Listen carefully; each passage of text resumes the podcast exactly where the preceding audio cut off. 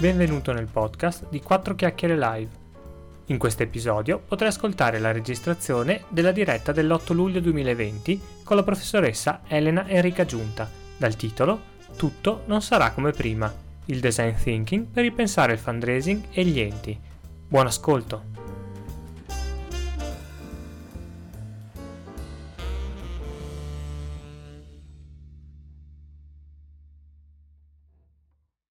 Buongiorno a tutti e ben trovati in questo secondo appuntamento della, della, serie 4 chiacchiere live. Oggi siamo in compagnia di Elena Giunta, con cui parleremo Ciao. di thinking e, e, di come il fundraising un po' si, si può legare a questa cosa. Quindi grazie Elena di essere qui.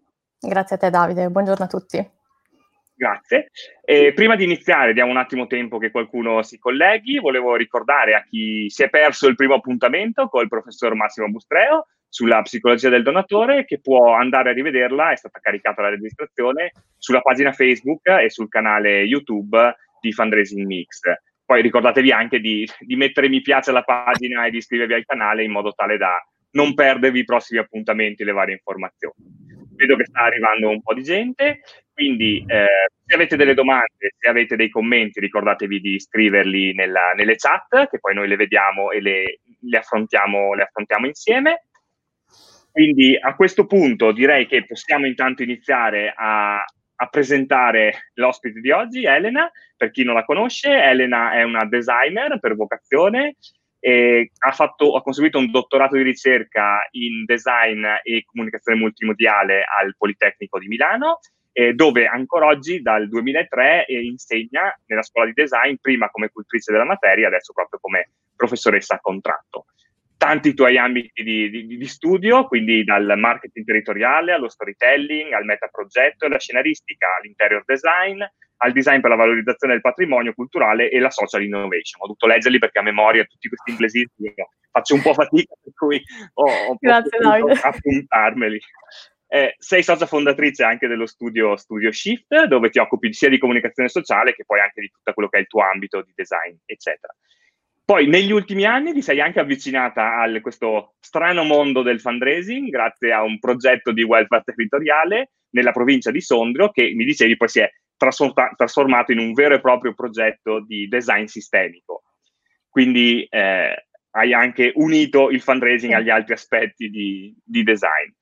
Iniziamo quindi con una, con una, domanda un po' banale, forse per molti, ma che secondo me non è proprio così banale, e cioè eh, noi oggi, se andiamo su internet, cerchiamo design thinking, troviamo una marea di, eh, con, di contenuti, blog, corsi, consulenze, eccetera. Quindi poi si sa che quando c'è tanta comunicazione, poi in realtà i, alcune volte si perde un po' di vista quello che è il vero obiettivo e il mhm. cuore no, delle, de, delle varie cose. No? E quindi la domanda è, il design thinking, che cos'è realmente? ok, allora, una di- domanda sfidante per cominciare, ma eh, è giusto che sia così, nel senso che eh, anche per riprendere la tua presentazione, di cui davvero ti ringrazio, il fatto di essermi occupata di tante cose eh, testimonia appunto in qualche modo eh, come si può utilizzare il design thinking e il fatto, e quindi ci dà già delle, dire, delle indicazioni su che cosa sia, eh, il fatto che il design thinking sia sostanzialmente un modello di pensiero progettuale e di conseguenza si può applicare a diversissimi tipi di eh, oggetti di lavoro eh, e quindi anche, ed è altrettanto vero, al fundraising, che è stato uno degli ultimi pezzi del, della mia esperienza professionale. Uh, il fatto che ci sia tanta comunicazione, tanta informazione sul design thinking lo rende senz'altro un tema molto cool, diciamo, come tanti altri argomenti che poi stanno sul confine tra la popolarità e, e l'abuso, quindi c'è tanta informazione e anche mh, mm, un po' tanta, diciamo, così, tanto condimento, se posso usare questa parola. Eh, quindi, in buona sostanza, possiamo dire, è anche difficile fare chiaramente una definizione super limitata, ma ci proviamo, si può dire che appunto il design thinking è un approccio di pensiero progettuale che è fatto di strategia, eh, di mindset e di strumenti di lavoro, eh, anche rispetto alla sua storia, quindi da dove viene, ci sono tanti, eh, tanti punti di vista differenti, come appunto le, le grandi teorie, eh, anche perché ci sono tantissimi modelli che descrivono eh, e, e, che quindi materializzano in fasi e in un processo codificato che cosa il design thinking è e, e può appunto eh, attivare. Quindi eh, Probabilmente qualcuno ha sentito parlare del modello di Stanford che è fatto in cinque passaggi, qualcuno ha sentito parlare del modello descrittivo del doppio diamante che invece è in quattro passaggi. Eh, c'è un altro pensatore molto interessante, Kumar, che lo divide in sette passaggi, però fondamentalmente mm, non vi sto a dire ci sono più di 35 modelli descrittivi diversi, però diciamo che eh, in buona sostanza eh, il processo progettuale eh, può attraversare delle fasi, delle fasi che sono diciamo analitiche, strategiche e poi delle fasi di risoluzione. Ciascuna di queste fasi appunto può essere stimolata anche in un processo per esempio di consulenza o di progettazione anche partecipativa. Io in particolare mi occupo di processi di co-design, quindi di progettazione partecipativa. Quindi si può stimolare anche per un gruppo allargato, diciamo, di, di persone con uh, degli strumenti di lavoro che quindi possono sostenere diversi argomenti di sviluppo eh, secondo insomma un po' le fasi del, del processo progettuale. E, non so, appunto, abbiamo preparato insieme a Davide alcune immagini. Sì. Sicuramente il modello a doppio dama- diamante è uno dei più ah. popolari, più famosi, anche abbastanza facilmente, come dire, commentabile, anche con gruppi di non addetti ai lavori. Quindi, in buona sostanza, il pensiero progettuale eh, si apre e si chiude, eh, quindi utilizza, ed è per questo che nasce il doppio diamante, un pensiero divergente e poi convergente in una fase, diciamo, che potremmo, conclu- mm, che potremmo etichettare come problem setting, quindi una definizione del problema progettuale, e il secondo diamante riguarda la soluzione. E, è appunto applicabile anche, nella mia esperienza personale, eh, alle operazioni di fundraising, quindi alla pianificazione e progettazione eh, di campagne piuttosto che di strategie più ampie eh, legate appunto alla raccolta fondi. Oh, ok, e, e, se vogliamo un po' entrare un po' più nel dettaglio, e quindi la, l, abbiamo detto che quindi è anche una visione progettuale, no? Cioè fare design mm-hmm. thinking è soprattutto visione progettuale, che poi si applica su tutti i vari ambiti, sui vari, sui vari aspetti. E, e, nel fundraising, quindi cosa vuol dire concretamente, quindi come potrebbe essere eh, vista concretamente in, l, l'approccio di una visione anche molto progettuale nel fundraising? Noi di solito il fundraising lo facciamo un po' più di cuore, no? Ci sono strumenti, c'è un po' di pianificazione, però diciamo che il grosso è relazione, il grosso è contatto e quindi ci si butta di più sul contatto e magari si lascia un po' da parte quello che è la progettazione di tutta l'esperienza, no? Mm-hmm. Che si ha col donatore, eccetera. Quindi co- come, può essere, come ci può aiutare questa visione proprio un po' più progettuale della, della nostra esperienza? Certo, allora la parola esperienza è sicuramente il punto da cui possiamo partire, nel senso che qualsiasi eh, modello appunto si scelga per sviluppare una progettualità, di sicuro quello che una disciplina come la mia porta è quello del punto di vista eh, dello, dello user. User è una parola appunto allargata che vuol dire tante cose, tra cui anche utente se stiamo progettando un servizio, oppure nel, nel caso appunto di un'operazione di fundraising abbiamo il donatore come user. Quindi se al centro mettiamo la sua esperienza e proviamo a ribaltare sostanzialmente il punto di vista con cui pensiamo alle soluzioni, possiamo attraversare tranquillamente tutte le fasi eh, appunto di una pianificazione classica di fundraising, dentro cui serve senz'altro anche il cuore, eh, ma persino le relazioni potrebbero essere un oggetto di progettazione, no? Per cui anche agli studenti di design ogni anno, in, quando li si accoglie, gli si dice bene ragazzi, oggi cosa fa il designer? Non fa più lavatrici, progetta sistemi, anche sistemi umani, e poi li materializza in piccole, in piccole interfacce, in artefatti. No? Quindi dentro queste eh, interfacce c'è la mail che si può mandare al donatore, c'è l'incontro che, che si può fare con lui, eh, c'è appunto la filiera del prima e del dopo, e ci sono tutti gli aspetti anche di comunicazione che appunto sono altrettanto un oggetto di progettazione come un altro.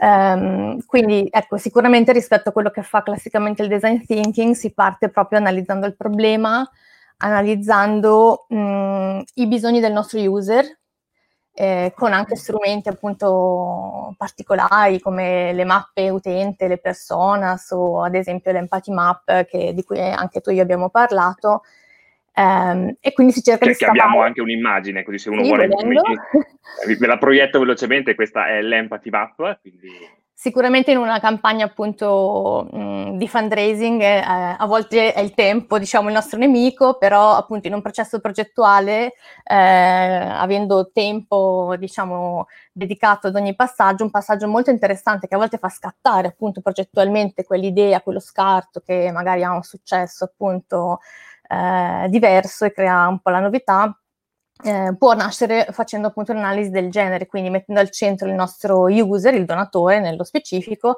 e provando a, uh, a fare quella che nel modello di Stanford della prima fase è l'empatizzare, no? empatizzare con lo user, cercare di capire come agisce, cosa pensa, cosa desidera e quindi andare noi incontro a questi elementi con la comunicazione o con le offerte proprio di processo, diciamo, che possiamo portare eh, c'è Mario Musiano che infatti dice, parla di user experience e service design, uh-huh. poi che sono le, le, le, parole che forse si sentono un po' di più se pensiamo al, al mondo della, dell'informatica, cioè uh-huh. di user experience, le interfacce computer, no? i browser, le applicazioni, eccetera.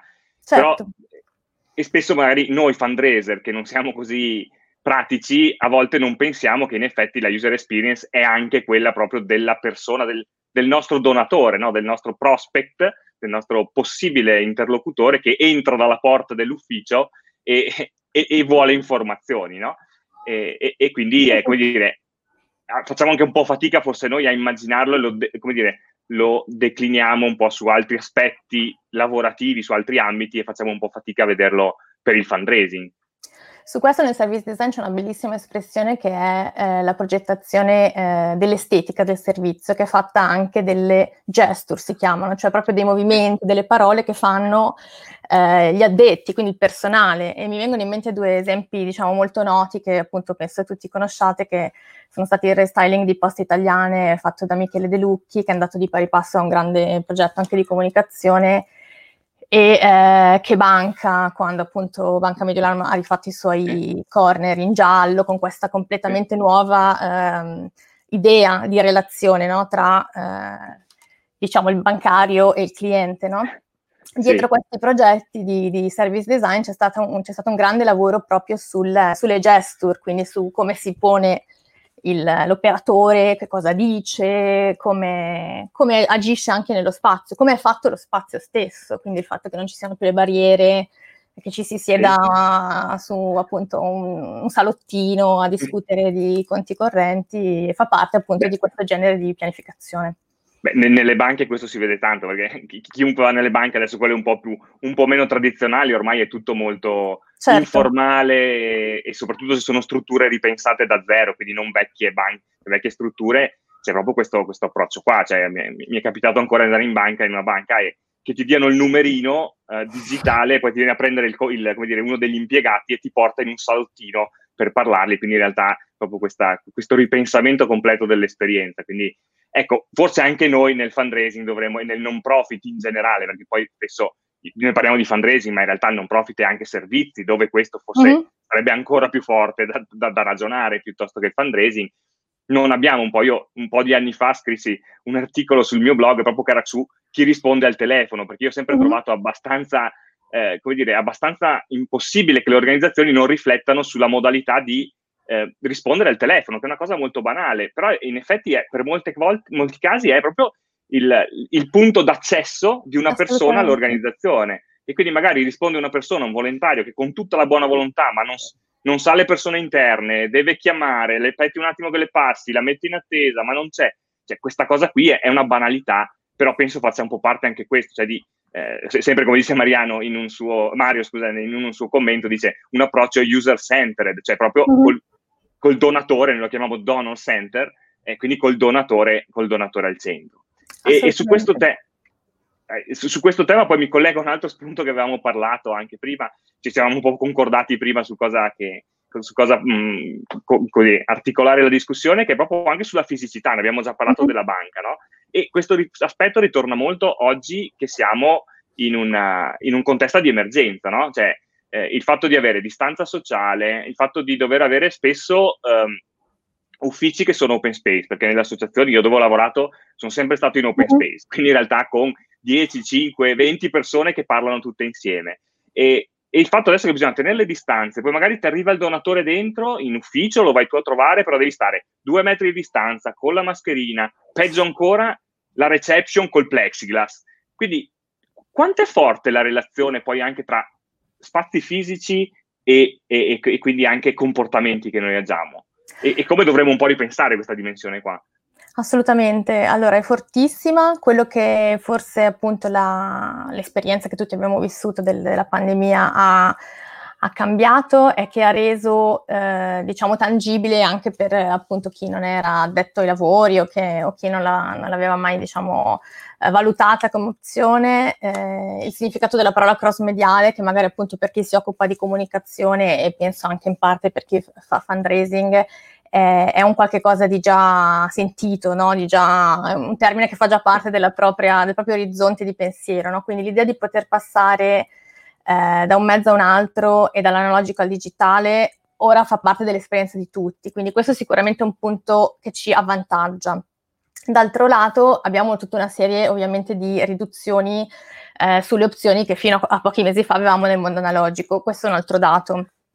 Quindi eh, di sicuro, appunto, nel, nel, discorso che facevamo prima sul, sulla materializzazione in artefatti di quelli che sono le nostre ipotesi di lavoro, eh, ci sono i luoghi tanto quanto eh, i prodotti materiali, come possono essere delle email o le telefonate, no? Quindi, se noi consideriamo tutti questi dei touch point, un'altra parola che forse appunto molti di voi hanno già sentito, eh, sono i punti di incontro con il nostro user, quindi con il donatore come sono fatti questi, questi oggetti, quindi compresi i luoghi, è molto importante e discriminante.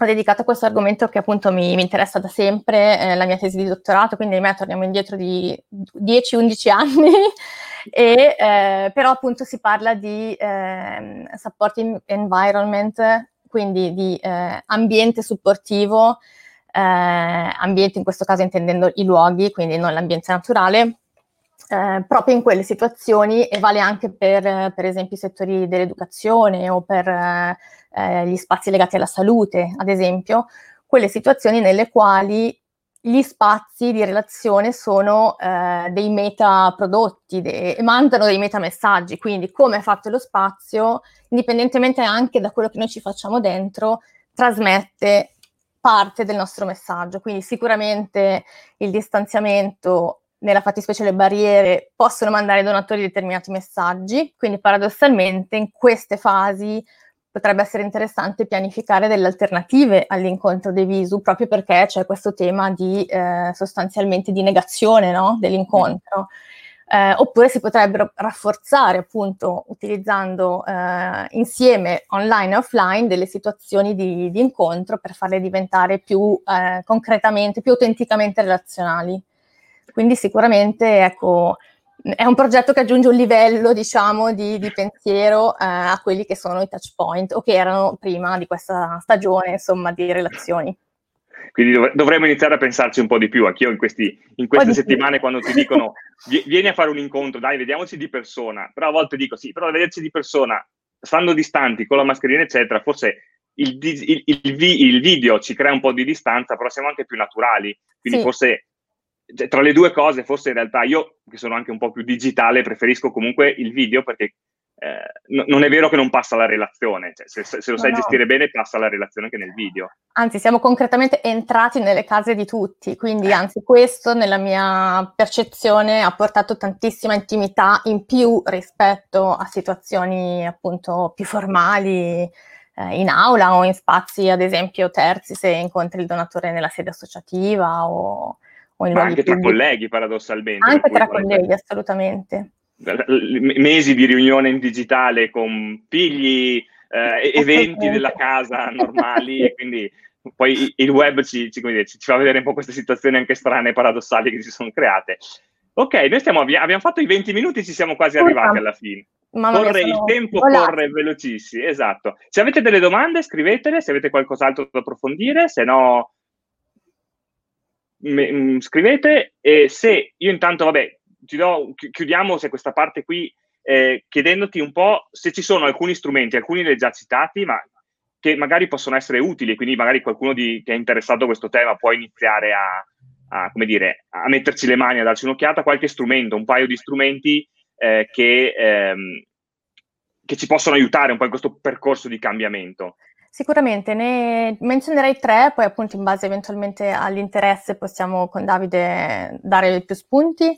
Um, uno strumento di indagine, diciamo, preliminare. Eh, mi è molto capitato in questi mesi che eh, le organizzazioni che, che, seguissi mi chiedessero di fare uno step back, diciamo, in questi processi di pensiero e ripensare proprio alla cornice di riferimento, ai significati, agli scenari di, di proiezione, diciamo, di lavoro. Quindi uno strumento sicuramente per raccogliere le idee, uno strumento di scenaristica che sono le matrici, in particolare le matrici DOS, Design Orienting Scenarios, che sono abbiamo un'immagine anche di questa. Abbiamo un'immagine, sì. Sono strumenti da, ovviamente da spiegare un pochettino, ma fondamentalmente si mettono a sistema i valori di riferimento, eventualmente i nuovi valori di riferimento se si sta facendo appunto un progetto e si provano a immaginare per i quattro quadranti degli scenari di lavoro. Quindi è un po' il gioco del come se, come okay. sarebbe se facessi questo, quest'altro, eccetera, eccetera. Si può fare in modo strutturato, si può fare in modo partecipativo, quindi con i board piuttosto che con i tavoli di lavoro, se avete al tavolo i vostri operatori o,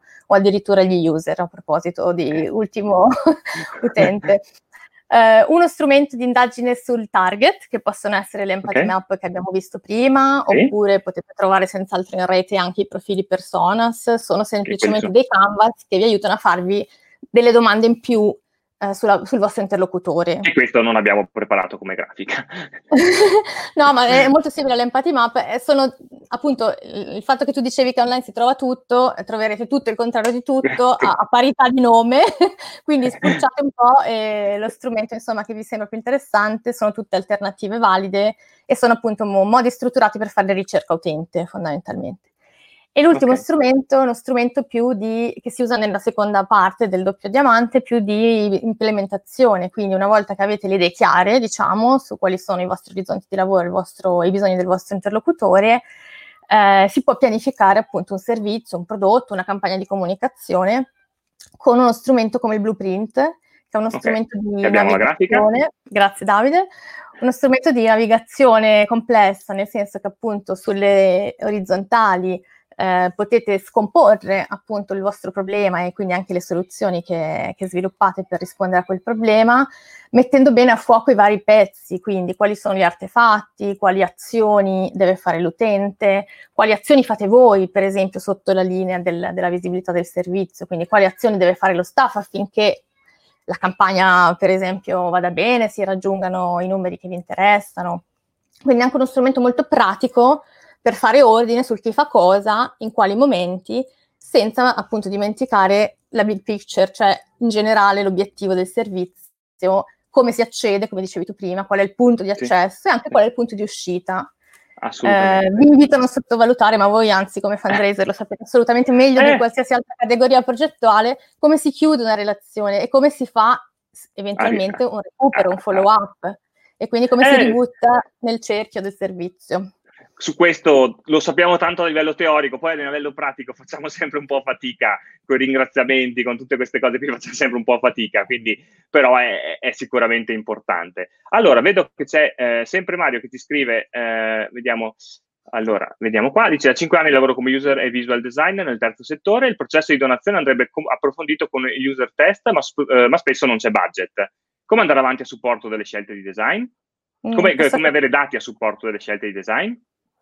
Posso capire molto bene, Mario, il tema che porti. Eh, come possiamo avere dati? Allora, sicuramente eh, i feedback di interazione sul digital eh, sono più semplici perché appunto i social e in generale anche eh, alcuni dati che si possono ricavare da Google Analytics possono senz'altro eh, aiutare eh, e come dire, sostenere oggettivamente eh, determinate operazioni eh, lato esperienza utente nel digitale.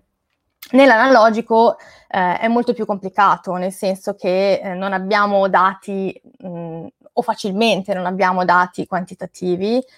Eh, poi ci sono dei trucchetti, si, po- si, possono mettere per esempio nei prodotti analogici, nelle campagne, eh, delle stringhe, per esempio dei codici per non lo so, se dovete promuovere appunto un evento, una donazione o anche solo eh, state spingendo una campagna promozionale, potete nell'analogico mettere appunto dei, dei codici o degli accessi al materiale digitale e quindi in qualche modo contare quante persone, quindi quanto funziona quell'operazione anche nel mondo analogico. È, è, senz'altro appunto più difficile, eh, non c'è una ricetta codificata. Eh, noi per esempio una volta abbiamo lavorato molto bene pure con dei budget appunto piccoli nel progetto che menzionava prima eh, Davide, appunto di, di, welfare, lavorando con il passaparola, cioè provando ad utilizzare lo strumento del passaparola come uno strumento eh, proprio di progettazione. E quindi anche i nostri donatori sono diventati dei personal fundraiser e hanno disseminato ulteriormente prodotti e proposte e a cascata appunto chi ha ricevuto ha fatto altrettanto, no? Noi come abbiamo potuto contare quanto si è ramificata, diciamo, questa comunicazione, eh, abbiamo provato appunto a mettere dei ganci di ritorno, di feedback sul digitale attraverso delle mail o dei QR code che appunto chi riceveva il, il pacchettino, non conosceva il progetto, poteva andare a vedere. Quindi a budget zero, per restare sulla tua domanda, eh, abbiamo, si possono introdurre diciamo, piccoli, piccole accortezze progettuali di questo tipo per provare a verificare l'efficacia eh, di determinati numeri. A quel punto, se hai dimostrato che funziona, insomma, l'anno successivo puoi chiedere un pochettino più di budget per fare qualcosa di più evoluto. Ok, siamo a 26 minuti, dice il cronometro che inesorabilmente prima scandisce la fine, l'inizio e poi adesso scandisce il tempo che passa. Vedo anche i di... di coda.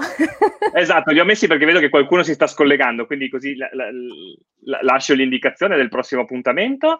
Quindi io direi che ti ringrazio tantissimo per questa chiacchierata, per, sono emersi secondo me tantissimi spunti che poi andranno approfonditi, ma poi l'obiettivo un po' di questi incontri è dare degli spunti, non c'è il tempo per, mm-hmm. per entrare nel dettaglio di tutti, poi magari ci sarà altro, un'altra occasione per tornare a parlare di qualcosa nei, nei, nei prossimi mesi.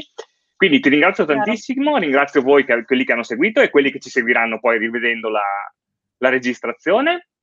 Eh, prossimo appuntamento, prossimo appuntamento è mercoledì prossimo, alle, sempre alle 12, quindi mercoledì 15 luglio. Avremo come ospite il professor Mirko Tonin, che è un economista e professore ordinario alla Libera Università di Bolzano, e con lui parleremo di un tema che a me sta particolarmente a cuore, non che questi altri non, non lo siano, ma semplicemente perché è stato un po' uno dei temi che ho studiato io nel mio dottorato di ricerca, che è proprio come l'economia eh, comportamentale, quindi la behavioral economics, ci può aiutare a eh, scoprire, studiare il comportamento di donazione che in realtà quando lo guardiamo sta sempre un po' in bilico tra la dimensione della razionalità e dell'irrazionalità. Quindi insieme al professor Tonin andremo un po' a vedere come si può utilizzare queste tecniche questa, e, e, i modelli dell'economia per cercare di studiare da un punto di vista un po' più razionale il comportamento di, di donazione. Quindi grazie a tutti, grazie Elena per la, grazie, per la chiacchierata e per gli spunti. E a voi tutti.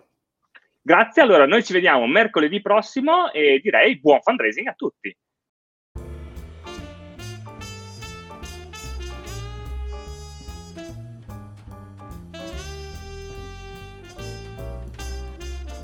Grazie per aver ascoltato il podcast di 4 chiacchiere live. Se vuoi rimanere aggiornato sulle nuove dirette, segui questo podcast, iscriviti al canale YouTube o metti mi piace alla pagina Facebook Fundraising Mix, la scienza del fundraising ma soprattutto non dimenticarti mai di vivere il fundraising con curiosità.